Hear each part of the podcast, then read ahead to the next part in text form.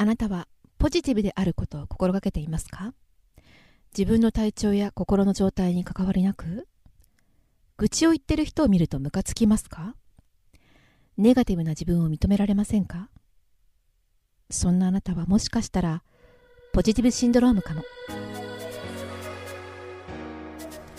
こんにちは、鈴木直です。今日もこちらの番組をお聞きいただきましてありがとうございます。今日のタイトルはポジティブシンドローム、引き寄せの失敗とインナーチャイルドというタイトルでお届けしたいと思います。ポジティブシンドロームとは一体どういうことでしょうか？これはいつもポジティブでいなきゃいけないっていうふうに、思い込んでいるその人たちを言います。ポジティブであることでポジティブなことを引き寄せるっていうふうに言われている引き寄せの法則っていうのがありますよね。ポジティブな人はもう一緒にいるだけで気持ちがいいので良い流れに乗れるとか、そんなふうに言われています。愚痴を言わない、ネガティブワードは使わない、明るく前向きでいることが大事っていうようなことを信条にしていって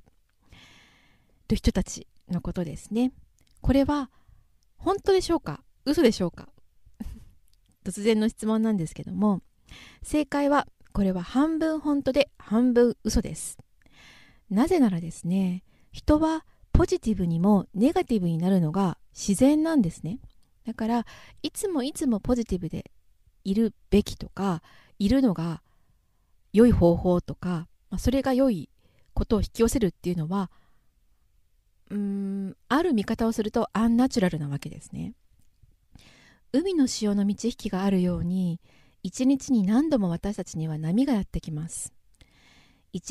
日の中だけじゃなくて、1週間、1ヶ月、1年、一生っていうふうに見ていくと、そこにも波があるわけです。視点を宇宙に移してみても分かるように、宇宙にも波があるんですよね。リズム、バイブレーションっていうのがあります。特に女性はホルモン変化もあるので余計に激しい人だっています。なのにいつもポジティブでいようっていうふうに心がける、努力するっていうのはかなり難しいし、高い目標、アンナチュラルな目標を掲げてることになってしまうケースもありますよね。特にお母さんとか妻、母、事業主、上司、社長っていうような肩書き、役割、役名があると明るくしないといけない、弱みを見せてはいけない、涙を見せてはいけない、このような思い込みというか自己ルールを自分に課しているケースもとても多いですよね。これがうまく働くタイミング、人、場合とうまく働かない場合っていうのがあるんですね。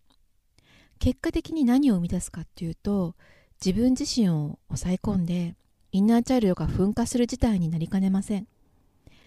ネガティブでいることがある、ネガティブになっていくっていうことがあるのも自然ですし、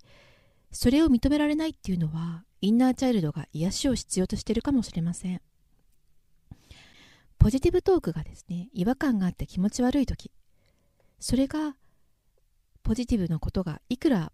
ポジティブであってほしいっていうふうに願ったところで実現するのは難しいんですね。つまりそのポジティブトーク、ポジティブでお話しした、自分で考えているものが現実となって引き寄せるっていうのは、こういう時はすごく難しいです。例えばあなたはダイエットに失敗して気分が落ち込んでいるとします。そんな時に私は素晴らしい体型をしているっていうふうには思い込めませんよね。ダイエットに失敗したのは必ず原因があるので、それを認めてあげて、メンタル面での癒しをしてあげないまま、自分が全然信じられないことを言い続ける。それがポジティブなことであれ。それっていうのはすごく不自然だし、無理が生じてきてしまうかなと感じます。このような状態で現実を引き寄せるのっていうのは、本当にハードなルートになります。じゃあどうすればいいかっていうのをお話ししますね。私も言霊とかアファメーションとか引き寄せっていうのは随分研究しました。本業でやってきた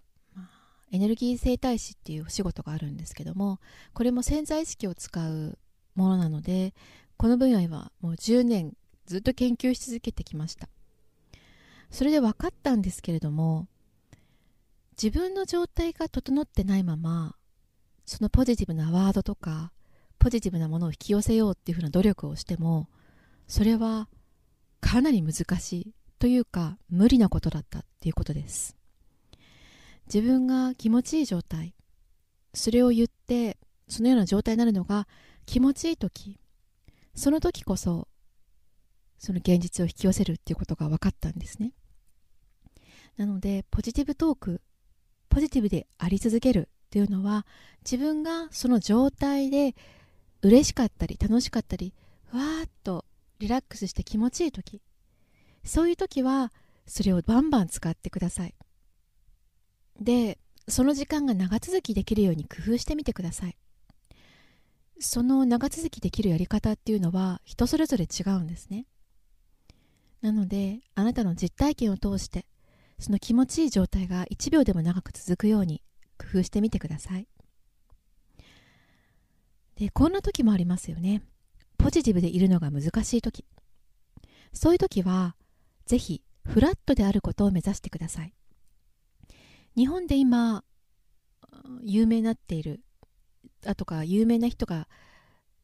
本を出したり YouTube でお話ししているやり方っていうのはアメリカからやってきている方法なんですね。なのでポジティブっていうのが基本になってるんです。だから日本人には合わない部分があるんですね。私たち日本人はフラットでいいんです。フラットを目指して長続きできるように自分のやり方を見つけていきましょう。もう今だとフラットでいること自体難しいですから、このフラットを飛び越してポジティブになろうとするから無理があるんですよね。フラットが目指せると、そしてフラットでいることができると、人間関係もお仕事も本当に随分楽でエフォートレスになります。特に頑張りすぎのあなたにはとっても大事な考え方だったりアイデアだったりします。フラットの話もとても奥が深いので、今回でお話しするのはすごく難しいんですけども、今日はポジティブのお話なのでポジティブに話を戻しますね。あなたは無理にポジティブであることを心がけていませんか？あなたの体調や心の状態を無視していませんか？そうすると、いつかあなたのインナーチャイルドが大噴火を起こしてしまうことになりかねません。ポジティブであるのも時と状況によって、いつでもね、ポジティブでいられるっていう、ものすごい本当にポジティブ人間みたいな人もいるんですよ。たとえでもそんな人であってもネガティブにはなりますからね。標準ぐらいの人だったらちょっとネガティブなことが多くても普通ではないでしょうか。まずはネガティブな自分でいることも許してあげてください。だってそれが本当に自然なことなんですから。ただね、ずっとネガティブの沼にはまり込んでしまうのは、自分も体も心も、そして精神、魂の方も辛いですよね。血流だって悪くなって、頭の回転だって遅くなってしまって、必要な判断ができません。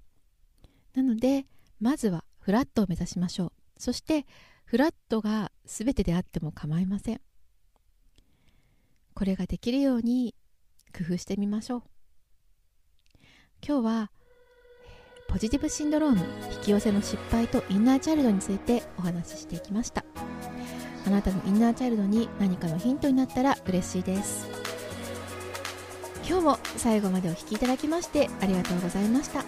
また次回までお元気で。インナーチャイルドと共に。